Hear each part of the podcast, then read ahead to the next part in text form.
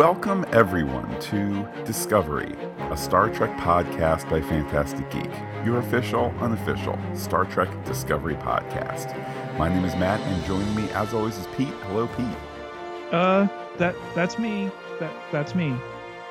Discovery, a Star Trek podcast by Fantastic Geek for episode 110, Despite Yourself, comes to you now via the Terran Empire Holonet. And just a bit of fleet news before we arrive this episode. Pete, the good ship USS Fantastic Geek, or is it ISS Fantastic Geek, uh, has, of course, ahead of us the Runaways finale this Tuesday, January 9th. We will continue podcasting Agents of S.H.I.E.L.D. Friday of this week, and indeed most Fridays to come.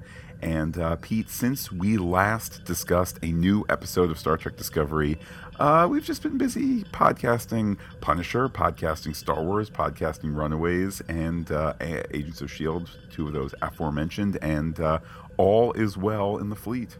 Just your average run of the mill hiatus. And now for our mission briefing.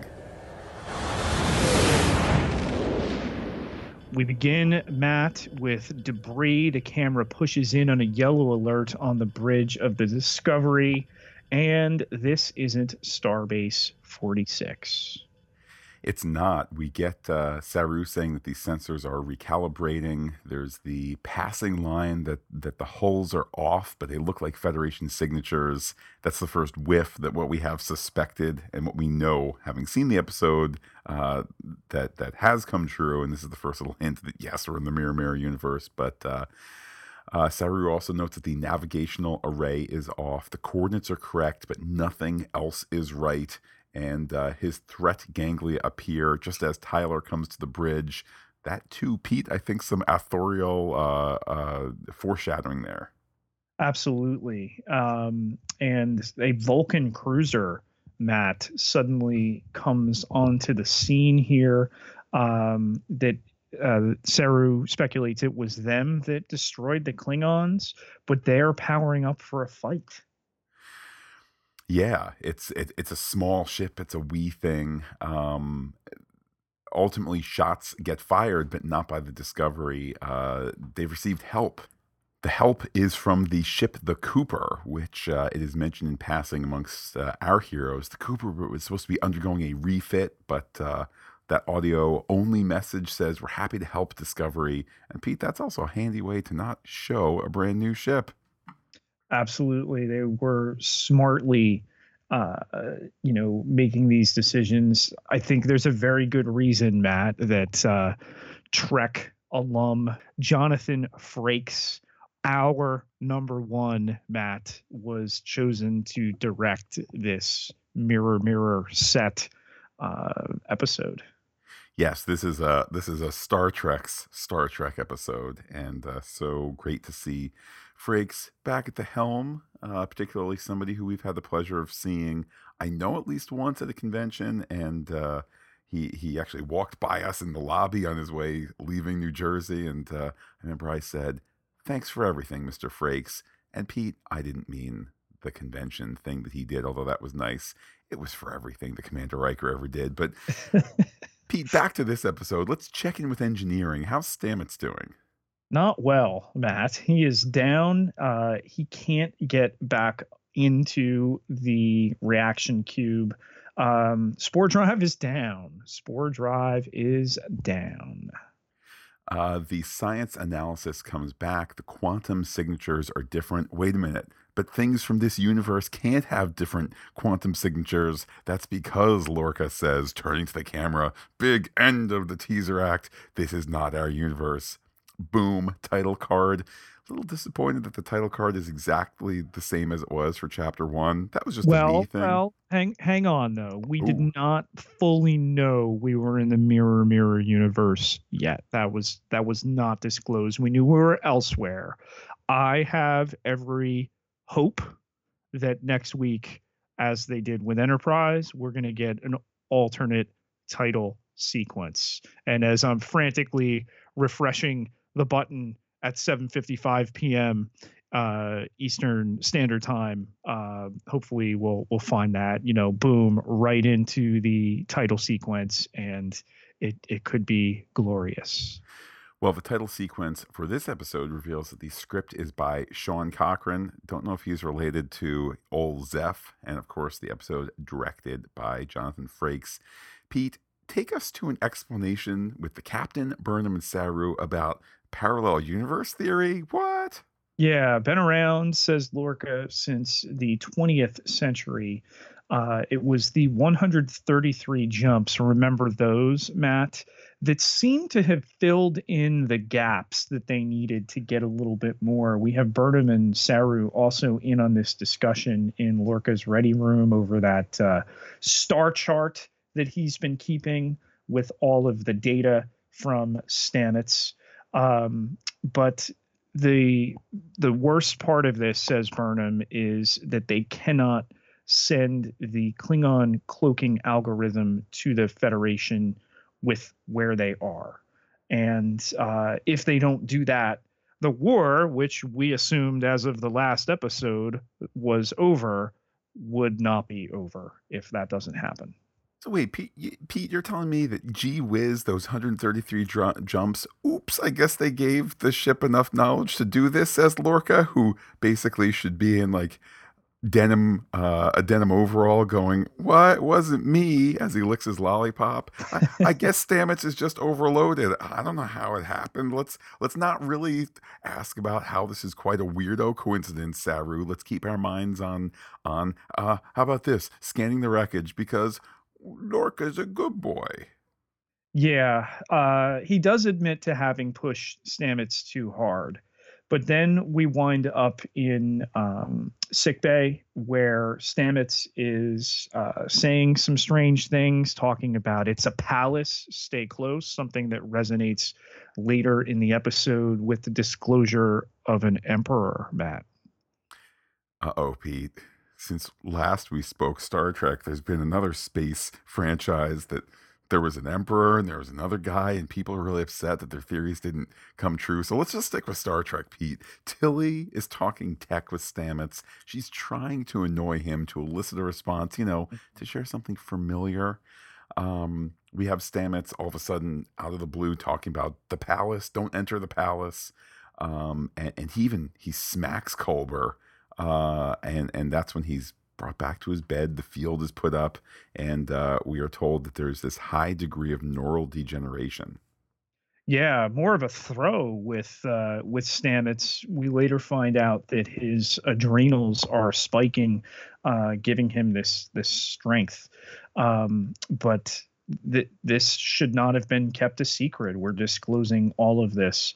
Uh, and with Lorca in here, who Culber refers to as the devil, he explains the alternating catatonia and strange speech patterns, those spiking adrenals, as I referred to before. Um, he doesn't know, Culber does, if Paul Stamets will ever be the same. And Lorca uh, rightfully tells uh, Dr. Culber here that uh, he knows he blames him for this. Um, and he does. But fortunately, now, Matt, the responsibility of the patient falls to Dr. Culber, doesn't it?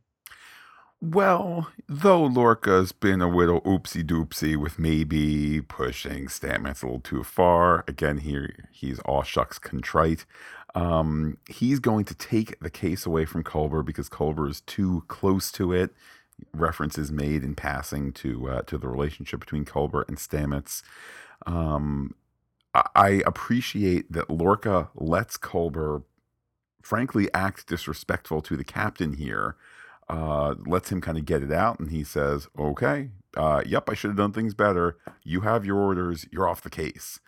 Um, and, I know Pete, you know, when we uh, did episode 109, I was much more team Lorca than I think I am now upon further reflection. But I appreciate here how he's giving one of his doctors the ability for the doctor to say what he has to say. All right, you said it. Let's move on. And indeed, Pete, let's move on to a, to a work bee out in space. Yes, we have Tyler here uh, piloting it. He's detecting a uh, Klingon central data core that he's out there to get a hold of intact, and Burnham is directing him to this. Uh, seems that the Klingons knew quite a bit about this universe, so getting their hands on that is going to be key. A crash course, Burnham refers to it as, and then the post traumatic stress kicks in, uh, we see that uh, Tyler has um, an attachment to his right hand there, and and the shaking of it uh, doesn't work out well, along with the uh, imagining of uh, bodies, or there actually being Vulcan and Andorian uh, bodies, which strikes people as odd, being on a Klingon ship, and they don't seem to have been prisoners. We we see that the bridge sees that he is not maintaining course, uh, and Burnham sweeps that under the rug. You know, there are no life signs. Uh, Lieutenant, pr- proceed on your main mission. Um, I, I, think a bit of a message there, perhaps somewhat clear to us. I suspect in future episodes it will, be very clear to Burnham that when someone needs help on the inside, you got to get them that help, not sweep it under the rug. Um, great scene here as he uses the hand guided laser to uh, to get the Klingon uh, the, the Klingon device out of the wreckage here. I like that hologram tool interface. Um, and uh, the scene wraps up with Lorca wanting to be sure that he can count on Burnham, which is mm-hmm. ironic because I think, Pete, this is an episode, amongst other things, that's about us not being able to count on Tyler. And again the theme of uh, professionalism. He wants to be able to rely on his crew especially here these dangerous waters. And she uh, affirms to him that he can. We go to matt the brig but what i'm calling L'Rell cell ooh that's good Pete, we have to tweet that hashtag L'Rell cell. Well, listen, I I I would uh, be remiss if I didn't bring up at this point, Matt, uh, the uh, Alcatraz podcast under a previous name by Fantastic Geek. Uh, six years ago now, believe it or not, coming up coming up on six years ago, where our podcast uh, was listened to by the producers and they had an alternate just real quick about the show. They had uh, people from the past showing up in the present from alcatraz, alcatraz prison guards and um, and uh, prisoners and they would place them it was a procedural they would place them at the end of the episode if they caught them in a, a redressed Alcatraz, which we called, I called, I coined Nucatraz. Nucatraz, yep.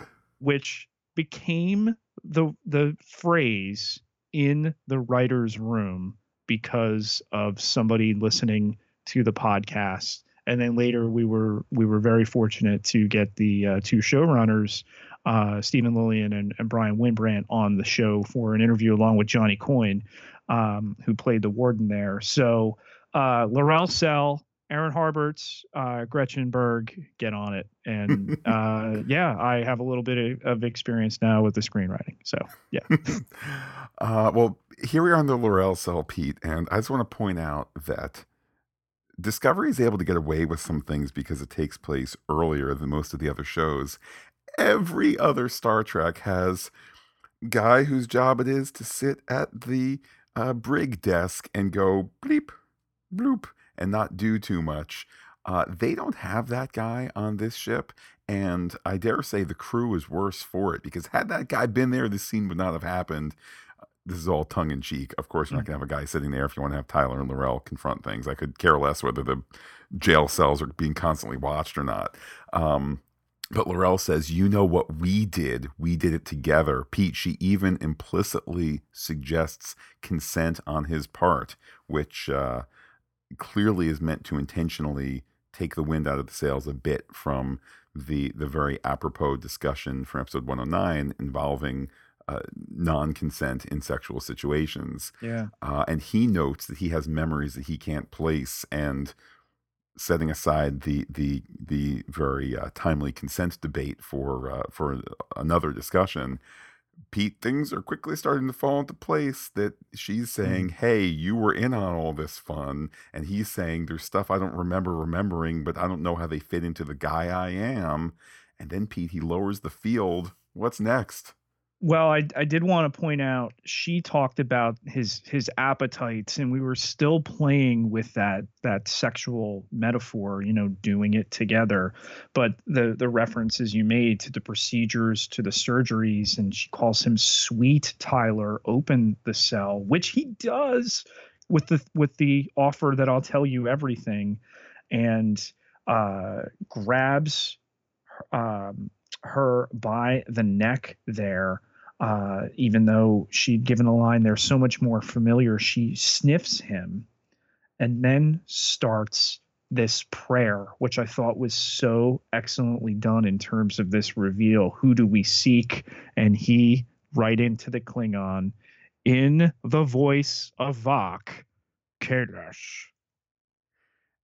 And it, I like that they reveal towards the end of it that it's a prayer. In the beginning, I mean, certainly not just us as Marvel guys, but it reads as, you know, Manchurian candidate kind of pro, program words, deprogram or whatever it might be. yeah. Yeah. Um, and that it's not working correctly. That the prayer should have made him remember there's something wrong. he even says that he has another name and seems to be someone else. I know that we had said during chapter one, look, the show is saying maybe he is, maybe he isn't, but they can't float. They, they can't float the possibility of him being Voq and then take it away because we're not going to trust them again the next time they say, "Ooh, maybe maybe this person is dead or maybe whatever it might be." I mean, quickly, anybody who's out there opposing the Tyler is Voq theory, the the walls are tumbling down on that one. Um, he's indeed Pete. He's asked to say his other name, and he won't. That's when he puts her back into the cell or backs her into the cell, turns on the field, and she says he'll be back to end the act. Act two, Matt, begins with Tyler and his chocolate milk.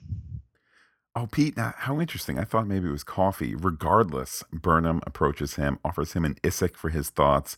That's an old school Vulcan reference. You, you wouldn't really get it if you didn't know. It's non origins. Um, she sits down and he admits to flashes of memory, indeed, kind of gaining new memories. Burnham urges him, urges him to tell the captain, uh, but he does not want to go into PTSD protocol, which comes with a mandatory timeout. Furthermore, he can't get help because they're obviously in this alternate universe by themselves. So he's going to manage it. He's got it. He wants to handle it. And of course, Pete, this is not what someone who is in emotional distress needs. They don't need the space to sink into their own problem on their own by themselves. Yeah, and he wants her to trust him that what happened on the Klingon ship was a one off, um, that he wants the opportunity to try to handle this. If he can't, he's going to tell her.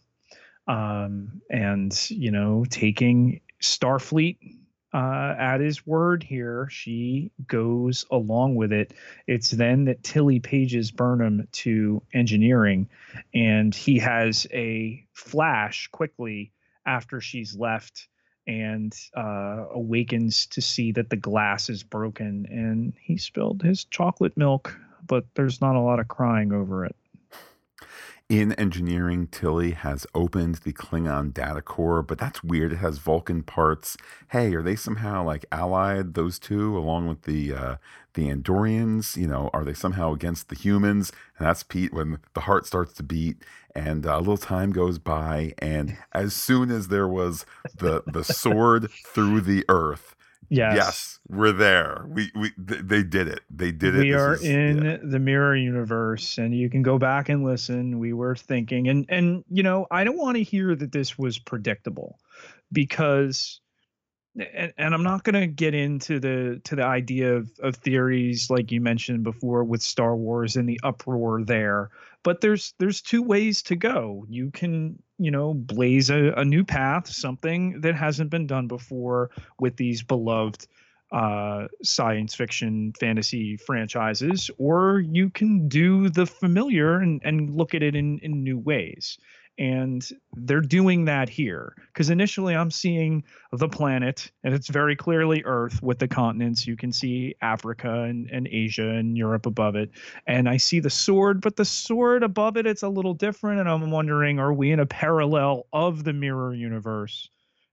We seem to actually be in the mirror mirror universe. So I, I think this is where we want to be, Matt. I, I really believe that particularly since the mirror universe stories across across Star Trek, minus uh, Next Generation that never went there, they are all really, really beloved. There's a reason that Deep Space Nine went there once a season for like five seasons or something like that, because they're just they're fun. They're what you get with an alternate universe where you get everything is different, everything is the same. Heck, even as a production, and I don't know that this story was was born out of a desire to to save production costs, but you get that too because you put different outfits on or you put fake goatees on or you change a U to an I and everything is old is new again, but it still is old. And here we are, Pete, with the Terran Empire, which, just in case you thought Star Trek wasn't doing enough commentary, right. what makes them so bad? They are oppressive, xenophobic, and racist.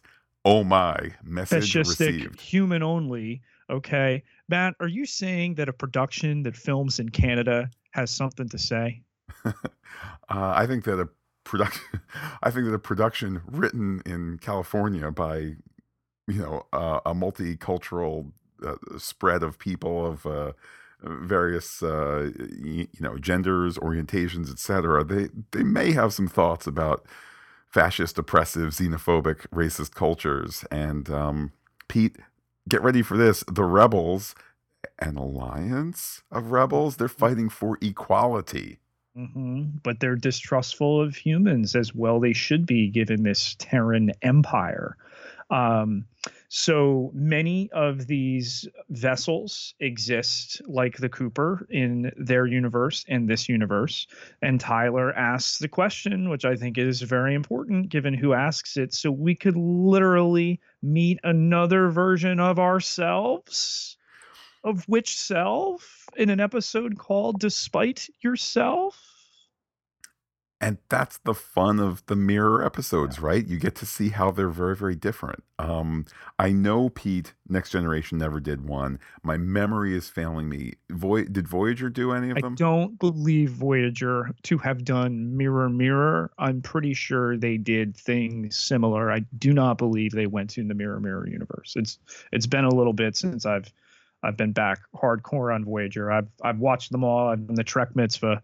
I've I did them all in order, as Matt can attest. Uh, when we first met, I was finishing up.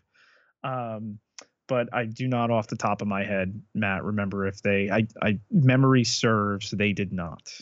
Uh, I can tell you a quick search of the ever trusty Memory Alpha. Side note, Pete was there ever a time where you could only rely on the Star Trek Encyclopedia? Um, they they did an alternate universe episode that took place in fluidic space, not in the mirror universe. Deep Space okay. Nine did. Yes, so so I was right. I yeah, was you right. were right. um, and then obviously Enterprise did too, which yes. we'll get to that in a little bit because guess what, Pete? Enterprise did two and a half once you include this episode. That uh, you know, in, in a in an indirect way to say. Um, but yeah, I think full on what we're gonna see other versions of ourselves. That's that's the good old everybody at home hear that. That's what we're doing. Get ready for fun. Well, I, and particularly with his character, I think it opens several avenues. At this point in the episode, we did not yet know he was Voq. He has not been named as Voq. He's Voq. And could he run into his Klingon self here? That. Pete, let's save that for our theory segment. Um, science analysis suggests, by the way, that the other, there is, first of all, they have confirmation there is another discovery, but it seems to have vanished just as just as our discovery arrived, which ties back to something that you absolutely noticed in episode 109, and I didn't fully process until subsequent reviews over the break, the, uh, which is to say, when in episode 109, our discovery makes the fateful jump, there's a horizontal blurring where mm-hmm. momentarily mm-hmm. there's, there's, two. two ships. Yeah. yeah. So you get that. I mean, there it is. And there's our understanding um, or or one bit of understanding on how the writers room work that works that we have reference a number of episodes back to Captain Tilly. We had the two ships there for a moment. Now we have kind of confirmation here. There's some other writerly things like that that we'll get to in a little bit in a very sad scene. But first, Pete, hailing frequencies open. Wait, we can't open them yet.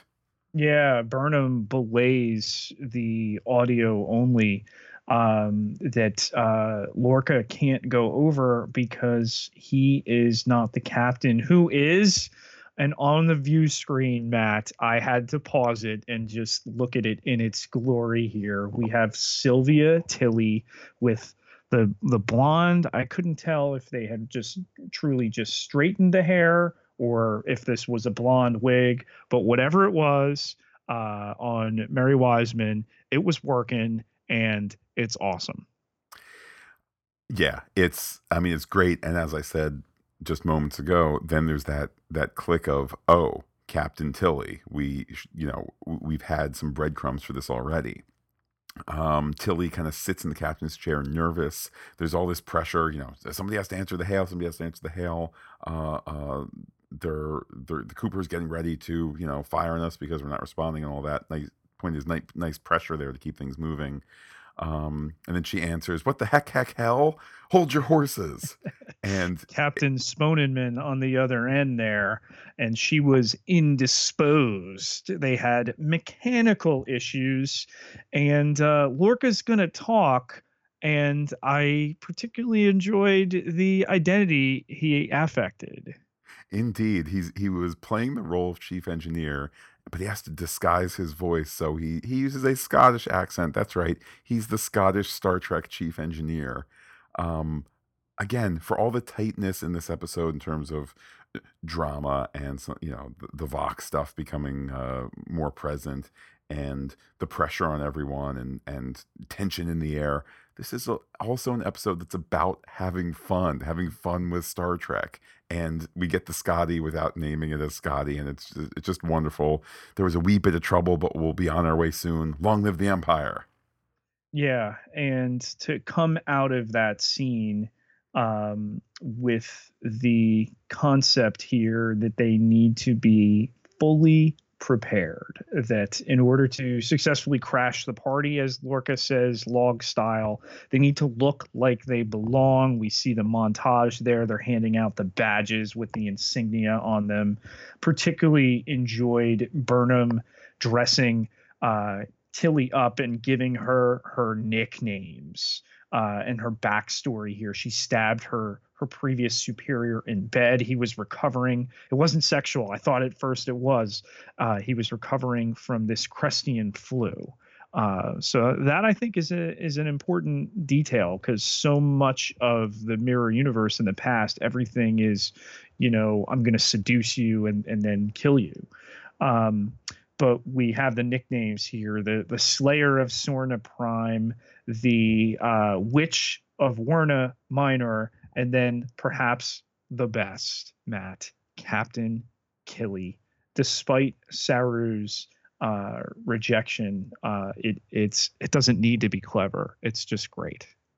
It is. It's wonderful. Uh, may I also just add, I really like Tilly's outfit. I'll just leave it at that. We see the disco accoutrements getting swapped out, not just the badges, the logos on the blinky blink screens. Everyone gets a Terran Empire badge. Uh, everyone looks fantastic. Um, the transformation, again, it's just fun as we head into the act break. Even goes out. on outside the ship, Matt, those worker bees changing the registry of the ship from USS to ISS. This was really, really exceptionally executed. I feel like this is an episode, despite the fact that it's it's coming on the heels of a whole bunch of other story, and it's you know we're in the middle of the season and it's a serial season and whatnot.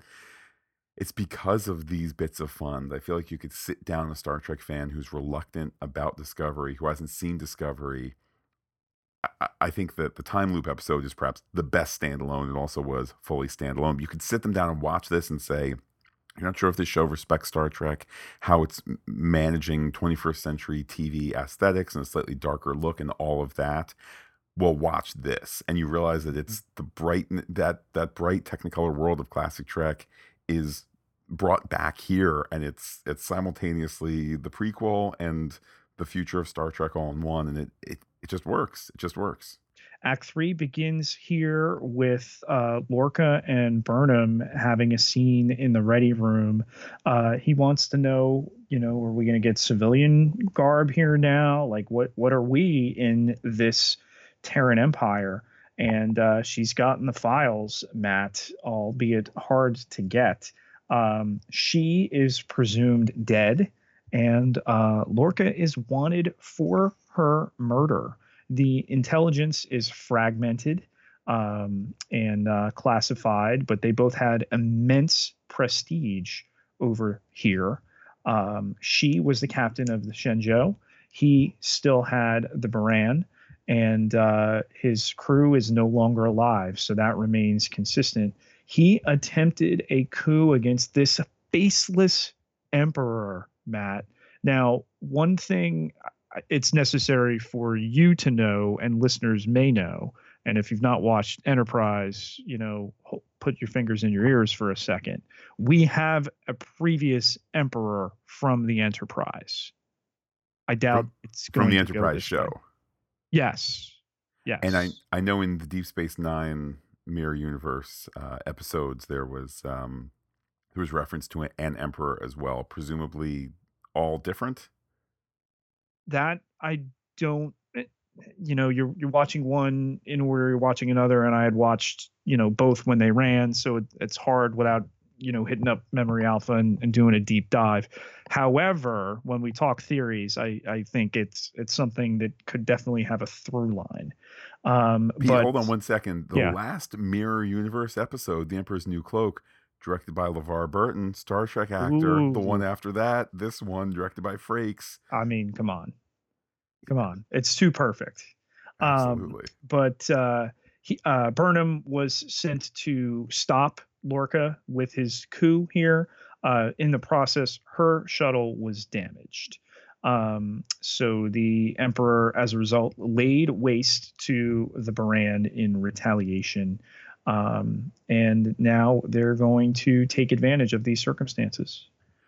There's also a potential way home in the data, and I will admit, Pete, this next story bit, I am, I am uh, much, I'm least versed in Star Trek Enterprise compared to the other shows. I appreciate the speed with which they went through this because it just kind of sounded like, what? Okay. And, and I didn't even realize that this was multiple episodes converging here, but but we're told that the USS Defiant, the old one, the Constitution class, that it's here in this time. There's this timey wimey thing going on, and uh, Pete, I must confess, I had to look it up after the episode. The notion that the Defiant, as referenced in the Tholian Web Classic Trek, that story bit was then repurposed mm-hmm. for Enterprise, and it's uh, in a Mirror Darkly two episodes, and, and and pulling that, you know, the Defiant pulled into the past and the alternate universe. All of that delivered effortlessly here, and that's the key to maybe getting out of here. Yeah, it's a lot to take in initially here.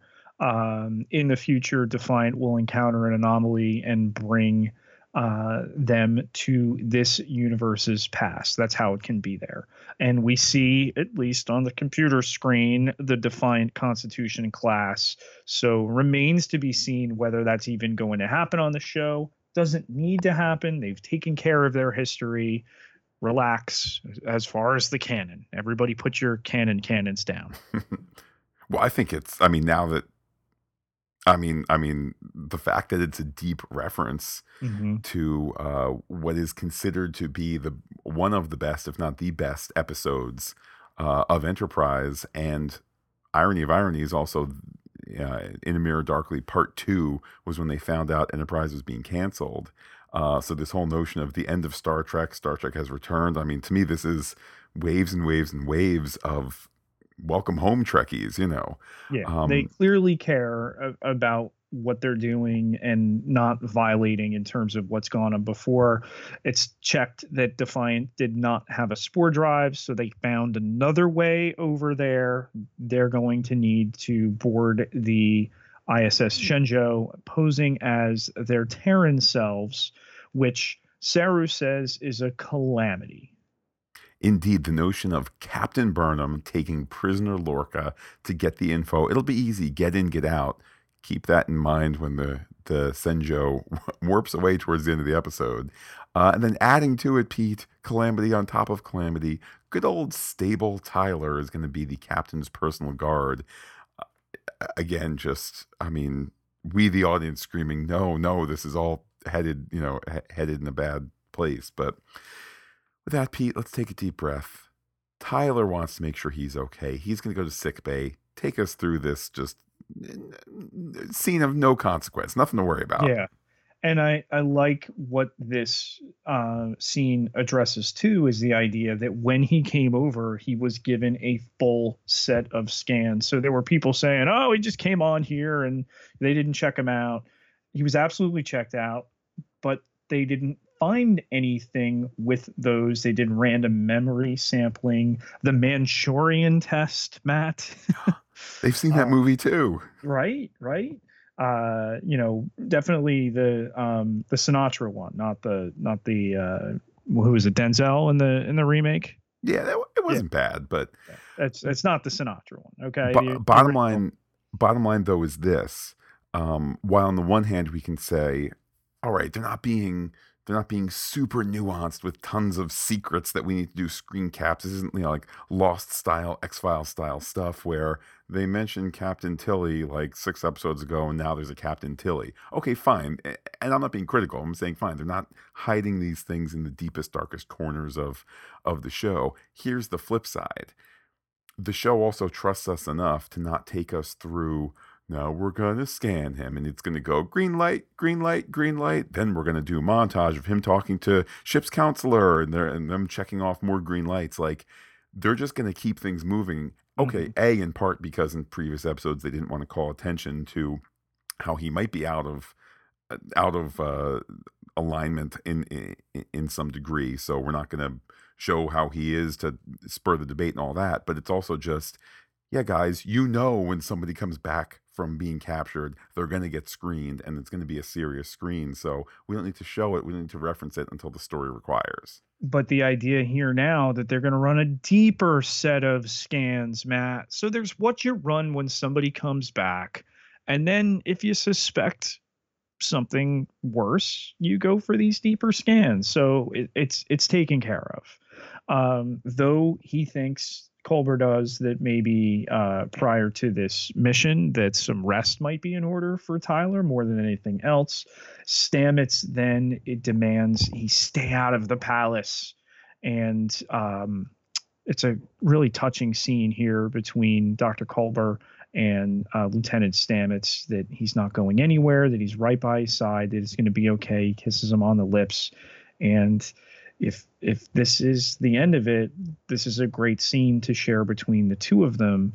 Um, his eyes come back, Stamets do, and he says that the enemy is there. Be careful before we go back to Tilly and Burnham. Indeed, Captain Tilly in her ready room, some quotation marks there. She's all decked out. She's got the wig too. Um, Her mother however- would definitely approve. Can I can I just say, can we get the mother in the mirror universe? Could that be the first time we meet Tilly's mom? Uh, I'll do you one better, Pete. Could we do some stunt casting and get like one of the one of the great ladies of Star Trek, a la Majel Barrett as Lwaxana Troi? You know, can we get? I don't, I don't care who it is. Can we grab one of those ladies to come on in and be like, oh man, Pete, everybody likes Gates McFadden who did choreography for the Oh, that'd be Muppets, Great. And now she's playing Stone Cold Awful Mirror Mirror Tilly Mom. That would be tremendous. It's not as if we don't have a, a next gen connection here now. Oh, let's let's get on that. Uh, it can be a, it can be another thing we can make happen here. Gates McFadden for uh, Mama Tilly. Mama um, Tilly. but the uh the the whole thing here with her her outfit and everything else it's it's a facade which Burnham points out that their strength is the constant fear of the knife that it's a painted rust that uh that it's the faith that the crew has in you that's going to make this work And I love when Lorca comes into the room here. He's got the leather coat on, and uh, that means the, he's bad, right? And he's bad. And the, bad news. He is. And the line that uh, Tilly says, which I can't repeat because we don't swear on the uh, Discovery podcast by a Phantastic Geek, but uh, it's it's not too much, says Lorca. Not here. Indeed. Let's not keep those. You know what's is waiting. Mm-hmm. Um, we then on the bridge we have Captain Tilly calling the Shenzhou. Who's on the other end? It's Captain Connor, which Pete. That's the youngin that died way back when, and I remember even before that, way back when episode two, when it was announced that this that this fresh faced guy was one of the the wintertime castings, probably about a year ago, and you there's the whole you know the thing on Twitter where it's like his picture beams in. Oh, cool! This is like the the new ensign and whatnot. Um, and then he got killed off after probably being in about four scenes, and most of the scenes were like beep boop, Captain, uh, we're being hailed. Like it was complete telephone operator kind of stuff. Yeah. I love that they're able to go back and get him, and um, there he's the captain, and Tilly has something to show him. Um, and just before showtime, Lorca smashes his head into the door. Luckily, it wasn't by the sensor, otherwise the door would open and the whole thing would have been messed up. Um, but props to Lorca for for the the courage of his conviction to slam his head into the wall multiple times in order to hurt himself, to cut himself. Yeah, and Burnham's former ops officer here in Connor, who the minute I saw him, I'm like, oh, that guy, that guy, I know. And then uh, it's helpful. This is where the exposition, you know, to the viewer is important uh, explaining that he was the ops officer, that he died in the Battle of the Binary Stars, and then to be brought out here and Tilly explaining that in the asteroid belts of uh, Porathia, they found this disabled shuttle, and here's your captain. Uh, so, not exactly what Captain Connor wanted to see.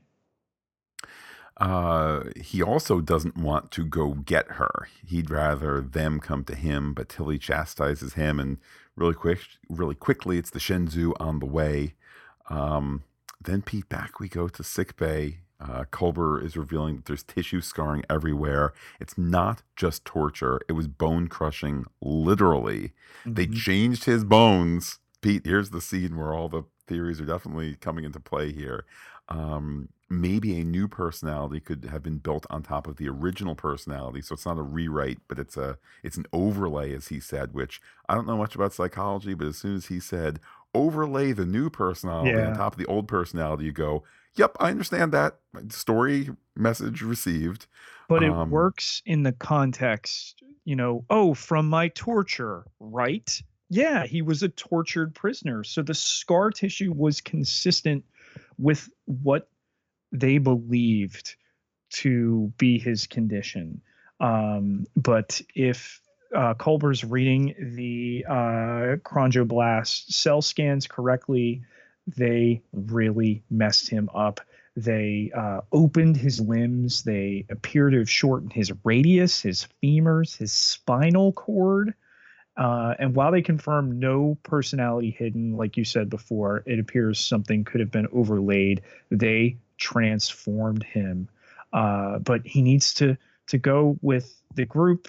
Uh, he needs to uh, help out here, and Culber's not going to allow it. And crack. I have not been so shocked in these 10 episodes as I was when Tyler breaks Culber's neck. Something, at least from a story perspective, there's no coming back from. Now, you, you add onto it the fact that you know people seem to immediately not know about it and uh, tyler spends the next 5 10 15 minutes of of story time or shall we say ship time you know slowly making his way out all that jazz. Like if you want to say oh in the fe- future of the federation they can undo that after a couple of minutes. Okay sure more than that has gone by. The show makes it very clear that there's no coming back from this pete at least this culber. More on that later. Mm. um and and we get the the, the little sad uh, epilogue here, at least sad epilogue to Culber. Stamets repeating, "The enemy is here to end the act." Act four begins with the ISS Shenzhou approaching, uh, and as um, Lorca's placed into binders there, they're going to bring him over um, in the transporter room. We're going to send uh, Burnham, Lorca, and the personal guard there. Hey, where where was he? What took you so long, buddy? I love the little stutter step verbally that he gives. Um, first, he says he's not sure why he's late, which comes off as this big red flag, and then he says, "You know, oh, there's no excuse. Sorry, sir." You know, it's it's he kind of takes it as, "Oh, I was being a lazy a lazy duck." Um, clearly, they're in for a surprise. the you know, I guess Saru who's now in charge, but they're all in for a big surprise once these people leave. Um, there's a nice speech from Lorca reminding the three that they have to do what they have to do in order to be proper Terrans to anyone. And I think no he's talking most of all. Matt. Yeah. The decency over here is a weakness. And it's that he's pointing one finger at uh, Burnham, but as they said all those years ago, it's three fingers pointing back at him. And certainly we see that at the end of the episode when they get there. Uh, Pete, can I mention I love the beam effect in which they don't move, but the settings do. Yeah, was a particularly well done thing. I don't know if we can credit Frakes on that, but uh, feels directorial. Uh, may have been on the page, however, uh, and the salute there that they imitate when they receive it. Um, and immediately Burnham affecting this persona that she's not going to allow the most valuable bounty in the galaxy to uh, go missing or get claimed by somebody else. That uh, she's saving severed head of Lorca for her own glory. And I love that as she's walking him to the brig, all the officers avert their glance from her. So clearly, over there, she is someone to be feared. And uh, of course, they're headed to the brig, and this brig has agonizer booths aplenty. Uh, there used to be a fun website that talked about awful TV and movies uh, that was called the Agonizer Booth. Um, I don't know if it still exists. It basically was MST3K, but a blog. Um, Okay. And it was like 25, 25 typed pages on Batman and Robin. So Agonizer Booth indeed. But I digress. Um, they're going to throw him in there. And she says, absolutely not. And it's kind of this record scratch moment, at least for us, the audience. Record scratch kids was a, no, never mind. Um, she's concerned someone may overdo it. Someone may kill him. Um, you know, that again, someone might mess up to take her glory. Tyler gets tasked with setting things up properly. Mhm. Uh, we're going to learn what that is later. And uh, instead, Connor has the honor of escorting Burnham to her ready room. and the backstory here, while we've not seen a lot of him, there's a familiarity. We recognize him. She's got this uh, backstory with him, and he explains with the exposition here that uh, he almost didn't make it to captain, but the Emperor saw something in him. I think that's a pretty big hint.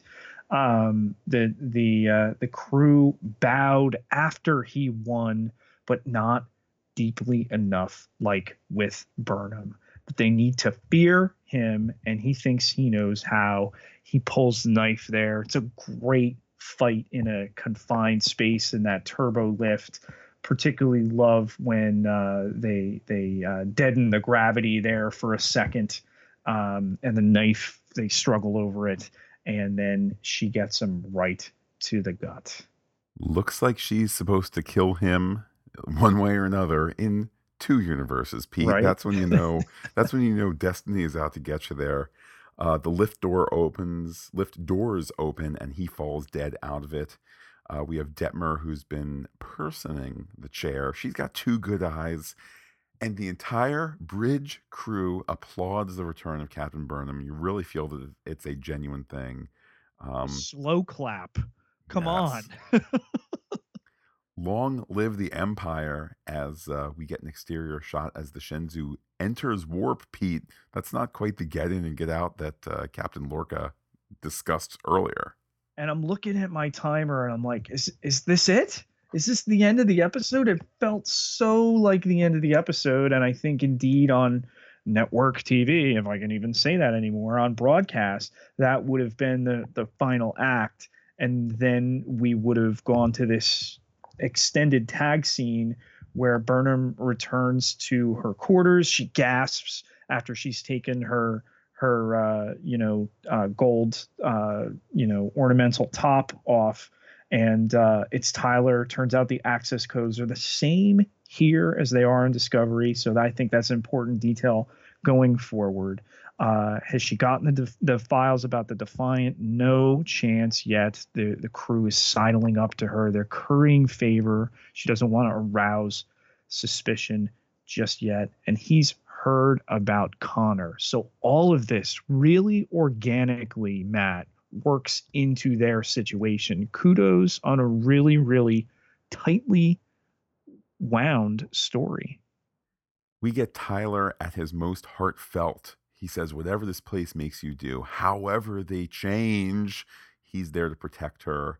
And uh, Pete, we understand the irony more than she does. Um, Pete, I'm okay with people having uh, consensual huggy kissy time anytime they want. I kind of felt like the pressure of what's going on here, where they're living under a constant threat of death, that maybe was not the time for huggy kissy, but they huggy kissy nonetheless. Yeah, and uh, I love the line uh, out of her that uh, she's saying it back as they get together there and then one last trip to the brig to close the episode to show you that not everybody's settling into the Shenzhou well. Uh, Lorca in the agonizer screaming.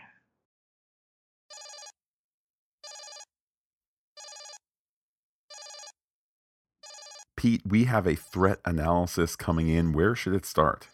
let's begin with the Vulcan rebels that fire on the Discovery Matt, finding out that Vulcans, Andorians, Klingons, that all non humans in this Mirror Mirror universe, which we've been to before, but for these characters, um, they've they've aligned is a really interesting aspect after what's gone on with the Klingon War and. Uh, that other versions of themselves could exist. So L'Rell, Voq, we could bring back Kol, Maybe even Matt, we can get T'Kuvma, Matt. It's just a wonderful way to explore, you know, the Klingons in particular. Uh, they've trashed the Andorians early on this show. We've not seen any Andorians yet. I want Mirror Mirror Universe Harry Mudd to be completely the same. oh, I thought you were going to say to be this sweet guy. No, yeah, it'd be he's funny. be completely the same. That would that's that's even better. And if he shows up, that's that's what they need to do. Um, yeah, part of the beauty of this is that we get Vulcans as bad guys, but kind of as good guys in this whole this whole topsy turvy world. And Pete, of course, that that brings us to Connor back again, at least briefly, uh, also showing up on our threat analysis. We barely knew him when he died in the Battle of the Binary Stars, and we feel that intimate scene between he and uh, Burnham before he's sucked out of the brig, um, having bumped his head on the bridge because of the mutiny that she began. And now to flip this around and have him attempt to get rid of her uh, via mutiny in this mirror mirror universe it's just an excellent way to you know come back to that idea and as noted before i love the irony that she plays a role in his death in in two universes yeah. i mean granted it's not the mirror burnham that does it but it's like Michael Burnham is fated to kill to kill poor Connor wherever he might pop up across the multiverse, and uh, and, and the irony is delicious.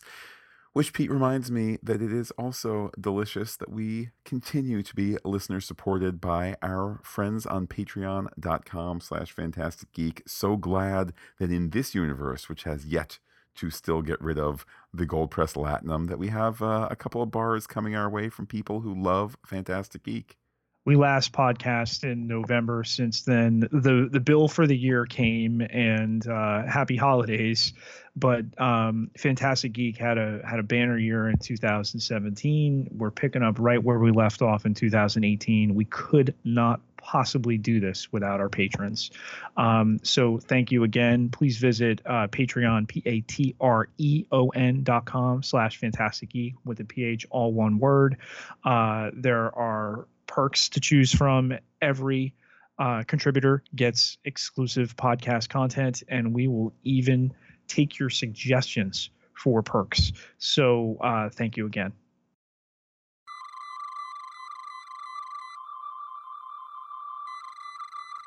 Pete, let's take a look on the long range sensors to see what theories might be ahead. Quite a few, Matt. Let's deal with the most pressing the Voq Tyler thing.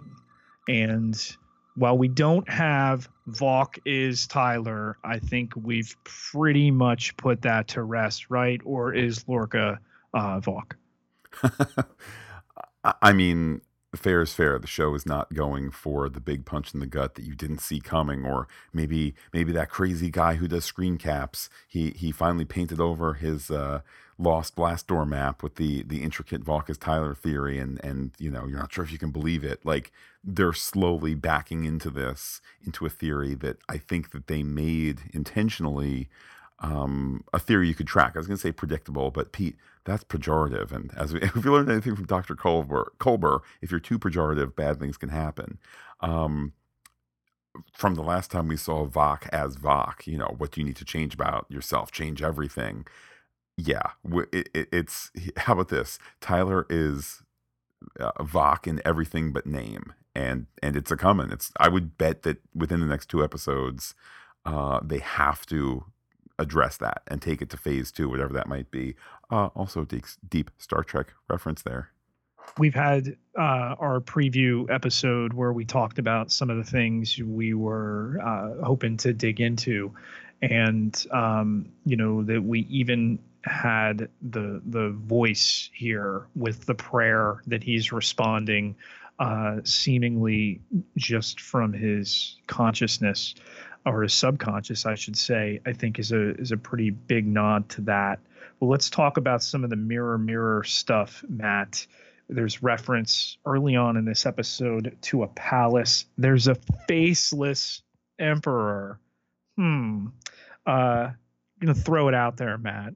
Do we know the identity?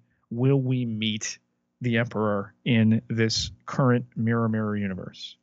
I'm going to say no, we don't know the identity because yes, we will will meet the emperor and it is a perfect opportunity for stunt casting as big as you can go. I'm mm. in part hmm. inspired by having read the In a Mirror Darkly, uh, some of the behind the scenes stuff for that, the Enterprise episode that uh, brought the Defiant, the Constitution class Defiant, and all of that, where the initial point, the initial jumping off point was to get William Shatner to play uh, a character who was related to Kirk. So I think I think that's a story that gets bandied about the halls of uh, Star Trek and, and, in Star Trek memory. And I'm not predicting Shatner, but I'm saying I think that they're like, who's going to be the Emperor? Great. Who can we call? Where does where does the top start? What? How much is it to get a Shatner? To get a Patrick Stewart? To get a Kate Mulgrew? How much is it? Like whatever the top of your personal mountain is, I think they're starting there and they're working their way down. I don't think I don't think they're going to go for oh, and Captain Kirk actually escaped the ribbon and now this is the real Captain Kirk who is the emperor. No, we already did that. It was called the JJ verse and that's we like the movies and some people don't. I think it's just going to be the big stunt casting of oh my goodness, Pete, they got Patrick Stewart to play evil emperor Marbrom. And it's the stunt casting. It's not. And he's actually Picard's nephew's niece's maman second child. I don't dislike any of that, but given who becomes the emperor, or shall I say, the empress in uh, Enterprise, I think they've pretty much lined this up, Matt. And uh, I'm going to predict right now that uh, Emper- Empress Georgiou will be glimpsed at some point this season. Ooh. They did call him a him, though. I didn't hear uh, a pronoun. I, I well, you know what? That's something that, that we can go back and check. I know my notes. I believe my notes were quoting dialogue, but it's not in quotes. But Pete, that's bottom line is it's a theory for us all to keep an eye on. Let's stick with the mirror mirror stuff. I cannot tell you how disappointed I was to see Culber, in my mind, unequivocally die. At least Prime Universe Culber. Do Right. we get the character and the do we get the actor to return as his mirror self? Does he somehow join our our good ship and and therefore stay on the show? Uh, I know that it is just a recurring role and it wasn't a fully cast role, even though it's spelled. It, it felt like he was part of you know the cast. Right. Uh, um, do we get him back, or is it hey they brought him on and we loved him and now he's gone and it's always going to hurt? We've never had him name checked as the chief medical officer, even though it's bandied in this episode that he's the most qualified doctor. I think part of that was the the personal knowledge of um, Lieutenant Stamets. But what a great thing it would be to find Culber in this universe as a sympathizer to the alien rebels and to wind up on Discovery, to wind up coming back, to re-fall in love with Stamets. I think that could be really, really well done, and I'm I'm really rooting for that story. I'm totally with you on board. I'm just fully fully thinking, you know, if they wanted him to be a full-time character or a long-term character, they could have cast him as that. We had 3 episodes where they're paying Shazad Latif to be in the credits and okay, maybe bad bad example. I'm realizing sweet. You know, but my, my point being he's not let's stick with Shazad Latif then, or even uh, even Jason Isaacs for that matter. He's paid for the first two episodes, but does not appear in them. Stuff like that. So if they wanted him, they could have gotten him. And I I worry this might be the end, and that makes me sad. Pete, let's move on. Will we see the Constitution class USS Defiant, therefore meaning that we get to see a classic Trek ship design. Are our heroes going to go on it? Because it is, of course, the chronologically later design, which puts us, boom, right back in classic Trek. Do they walk onto that bridge, Ooh, it's a push it's buttons, beep, boop, beep? really tough question, and they they did go on to it on uh, Enterprise. I'm I'm gonna have to say yes. I I don't think you you tease us the image and and don't make it real. Um, so yeah, I I would really look forward to that coming. Um, and the mirror uh, uh, mirror universe just presents so many opportunities. You know, we had all the the run up with the preview, you know, and and the screen grabs of Lorca pushing in the sequence and then overriding the last one. Um, if if the Defiant is there, he now knows the Defiant is there. Is he from this universe? Was he trying to get to this universe somehow for the Defiant for seemingly advanced tech? What about uh, Mirror Lorca? Which, which Lorca is our prime Lorca anyway? Well, a couple of thoughts. First is just to stick with the Defiant portion of the discussion for a moment. I know that the show has sin- has long since wrapped filming, but somewhere since the show aired late late uh, November, maybe early December, there definitely were crew members of the show, so behind the scenes crew, uh, who went to uh, to Ticonderoga, New York, where there's the uh, the authentic reproduction of the uh, the bridge and of uh, the Enterprise bridge and of other sets, portions of which actually appear in that uh, Star Trek Enterprise episode. I think like the navigational console or the twisty thing in between Sulu and Chekov. Uh, they used the one from that set. Maybe they were there taking pictures. Maybe they were there doing a 3D scan. Maybe we're going to get a big twist at the end of this chapter, which is they walk out onto that quote unquote set, but it's an effect shot, et cetera, et cetera. I'm going to say, Pete, for sure, Z, we get to the Defiant, we get to that bridge, we get to that classic Trek you know chill moment, and and it's a lot to it's it's a lot to look forward to. As for Lorca, uh, Pete, explain what you mean. Do you think that we have in the Prime universe a mirror Lorca? I think it's certainly a possibility. Uh, the eye thing didn't come up in this episode, but I'm interested to see if that becomes a, a thing uh, going forward as far as identifying him one universe or the other. Like, wait a minute, the, this Lorca has a sensitivity with his eyes, ours didn't, or vice versa. I don't know. There there seems too much knowledge on his part of this universe, kind of playing along with it that he's learning like everybody else. I mean, come on. Uh, Gabriel Lorca is at a different speed than everyone else in this episode. And the dude willingly goes into this agonizer and is in it at the end of the episode. So uh, I'm really interested to see where we take his story. One last one out of me, Matt. Um, and it didn't dawn on me until as I'm rewatching this episode. But uh, you know, to hear that the rebels are you know all non-humans, and then who do you have in charge? You have the number one, you have the first officer, and Saru setting everything up, but can't appear on the view screens. I'm really hoping we get uh, mirror Saru in a leadership position with the uh, with the rebels, or maybe cowering someplace, thrust into the action with his his threat ganglia. But uh, I, I have to imagine that's on the table. I mean, I've said it before and I'll say it again. Part of the fun of doing these parallel universe episodes is to be able to see everybody uh, and and to see their different uh, their different permutations. So so time will certainly tell on that. And Pete, I guess to wrap up the um, the mirror stuff here, will we find out what happened to the mirror? I guess we could probably say to the ISS Discovery when it jumped into the the, the Prime universe. Do we get any of that, or is that just a tale a tale not told for for whatever story reasons? I think it's a thread, and we're so invested in what's gone on here. I mean, could we get back? I mean, who knows how long this arc is going to be now, Matt? Is this going to be the remaining five episodes? Is this going to go into season two? Will they still be there? Four seasons later, will we still be in here? I mean, it would certainly explain why a lot of these stories have never been told of of this ship and everything that went on. Or do they get back and you know, the ISS Discovery took out all the Klingons.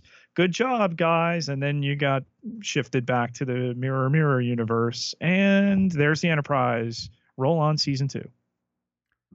With that, let's go to hailing frequencies. Hailing frequencies open, sir. Pete, let's start with uh, news from Aaron Harberts. What? Uh, a couple hours ago, I'd asked him on Twitter, and this was something I know we discussed in the podcast. Mm-hmm. It's stuck with me ever since. Why is it that in the chapter one finale, episode 109, we have Admiral Terral on the video screen and not the hologram? I even said, hey, maybe it was a pickup shot.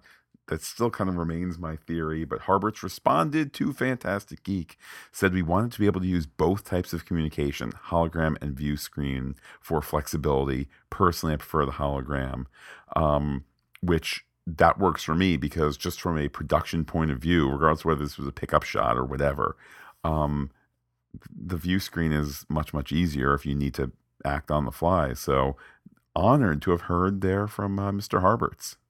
Yeah, I, I'm not a hundred percent that that can be believed, and I'm okay with that. And and I do I trust our uh, co-show runner? I absolutely do.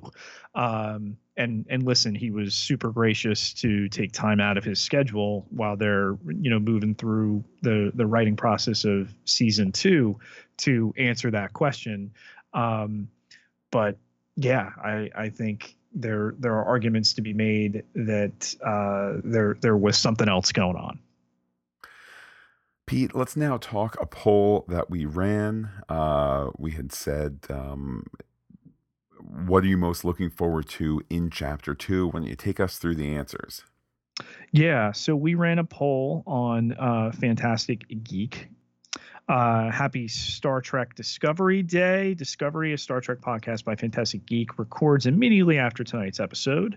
In the meantime, what are you most looking forward to for Chapter 2? And the poll responses were answers, action, characters, or cameos. And with 41 votes, Matt, 54% of the vote went to answers, 32% to characters, 10% to action, and 4% to cameos. I dare say we did get answers. We did have a couple of responses, though, to that poll as well, didn't we? Yes, the first uh, response was from at Verse Trek uh, who says, For the whole chapter, I'm looking forward to some answers. Is Ash actually old Kirk from the future in disguise? what happened to Cole's boots? But for this week, I'm looking forward to meeting again with characters I'm just getting to know. A wonderful sentiment. Fred uh, Petrich, who's at petrified underscore Fred, uh, our friend Fred from the Netherlands. He said, Phantastic Geeks recording immediately after tonight's episode will result in no listener feedback. Perhaps only from what he calls live tweets. I think he means live tweets. Uh, the episode will be on Netflix in Europe on Monday. I'll save my listener feedback till next podcast. Greets, Fred. Indeed, sometimes in our time stream, we got to act while the uh, while the getting is good. But um, it did cross my mind, Pete, with with the at Star Trek CBS account being so out in front of, of what went on tonight. Indeed, saying tonight on After Trek, Aaron Harberts talks about the death of, you know, spoiler free or something like that. Like there there is the rest of the world that watches this on Monday, but Pete, the discussion as the adventure shall continue. Uh, we had one more response from at Big Nick MTFC who says all of the above, and I think that's certainly the right attitude to have there. Uh, some other feedback from people. Pete, our pal at Tansahsa, said uh, that this episode more than made up for the so-so mid-season cliffhanger. Uh, I would I would disagree that it was uh, so-so, but certainly glad to see that uh, see that he enjoyed this episode. And uh, have to mention as well, Pete, our pal Bob Keeley at R Keeley said, "What a great episode! Loved it." Yeah, it was a great episode. I would disagree as well with the the previous uh, comment about a you know so so uh, break there. I think the the one before that was a little bit weaker, except for the very end, and I think they made the right choice in in where to break uh, the hiatus. But uh, it's it's in the past now. We're moving forward in the mirror mirror universe, and it's a great place to be. And so is this universe, Pete. Uh, we got a uh, recommendation from uh, Justin Oser, who's at TrekFan4747. Uh, he himself a podcaster. He co-hosts uh, the uh, the Earl Grey podcast and does some stuff for Trek FM. And he mentioned us as as one of the Star Trek Discovery podcasts to listen to. So infinite diversity, infinite combinations, and uh, some uh, appreciation coming from another Star Trek podcaster. So perhaps uh, you know the the best praise coming from somebody who suffers the slings and arrows of uh, of the microphone just like we do. it's always so wonderful to be acknowledged by listeners. Um, but it really does help when your peers recognize you. So thank you. Pete, if people want to share their feedback on this episode once they've seen it in the US, in Europe, in the future, how can people be in touch with you? You can find me on Twitter at Peter, P I E T E R J Ketelaar, K E T E L A A R 9,739 followers. Can't be wrong. And while I'm personally on Twitter as Looking Back Lost, you can be in touch with the podcast in a whole variety of ways in this universe or any other. Visit phantasticgeek.com, email phantasticgeek at gmail.com. Check us out on Twitter and Instagram where we are Phantastic Geek as well. But wait, Pete, there's more. Facebook.com forward slash phantastic geek with the PH, all one word, like it today. For those listening on the Discovery feed, we will be back next Sunday to talk more Discovery. If you're listening on the Pop Culture Podcast feed, the adventure continues quicker. We got Runaways on Tuesday, Shield on Friday, then, of course, back for Discovery. A wild time, Pete. A fun time. Two of our three shows that we're podcasting are in space. once Runaways wraps up, we're just going to be exclusively in space. We have the podcast in some sort of uh, weightless environment here. With that, I will say Qapla' to all our listeners and give you the final word. Long live the Empire.